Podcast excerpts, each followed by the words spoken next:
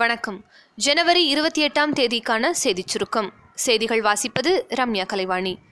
தமிழகம் முழுவதும் போராட்டத்தில் பங்கேற்காத ஆசிரியர்களுக்கும் போராட்டத்தை கைவிட்டு பணிக்கு திரும்பிய ஆசிரியர்களுக்கும் விரும்பும் இடத்திற்கு பணியிட மாற்றம் வழங்கும் நடவடிக்கை இன்று மாலைக்குள் நிறைவடையும் என பள்ளிக்கல்வித்துறை அதிகாரிகள் தெரிவித்துள்ளனர்.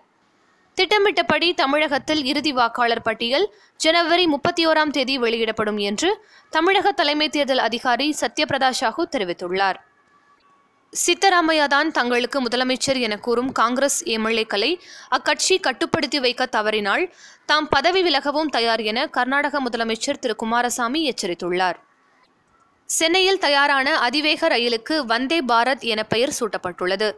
நாட்டில் தொழில்நுட்ப வளர்ச்சி நாளுக்கு நாள் அதிகரித்து கொண்டே செல்கிறது.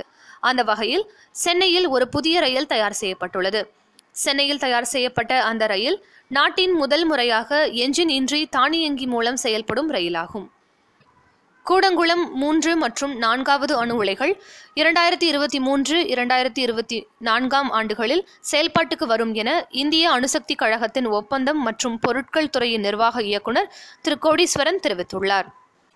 பணியிடை நீக்கம் செய்யப்பட்ட நானூற்றி ஐம்பது ஆசிரியர்களின் இடங்களுக்கு பணியிட மாறுதல்களின் மூலம் ஆசிரியர்கள் நியமிக்கப்பட்டு வருகின்றனர் என தமிழக பள்ளிக்கல்வித்துறை தெரிவித்துள்ளது. பிப்ரவரி ஒன்றாம் தேதி இடைக்கால மத்திய பட்ஜெட் தாக்கல் செய்யப்படும் என அறிவிக்கப்பட்டுள்ளது. மத்திய நிதியமைச்சர் பியூஷ் கோயல் பட்ஜெட் தாக்கல் செய்யவுள்ளார். ஜனவரி முப்பத்தி ஓராம் தேதி முதல் பிப்ரவரி பதிமூன்றாம் தேதி வரை நாடாளுமன்ற இடைக்கால பட்ஜெட் கூட்டத்தொடர் நடைபெறவுள்ளது. அரக்கோணம் சென்ட்ரல் மார்க்கத்தில் இயக்கப்படும் அனைத்து புறநகர் மின்சார ரயில்களும் பனிரண்டு பெட்டிகளுடன் இயக்க வேண்டும் என பயணிகள் கோரிக்கை விடுத்துள்ளனர். ஆன்டிபயாட்டிக் மருந்துகளை வரைமுறை இல்லாமல் பயன்படுத்துவதால் நுண்கிருமிகள் மருந்திற்கு கட்டுப்படாமல் போகும் நிலை உலக அளவில் மிகப்பெரிய சுகாதார அச்சுறுத்தல்களில் ஒன்றாக இருப்பதாக உலக சுகாதார நிறுவனம் தெரிவித்துள்ளது.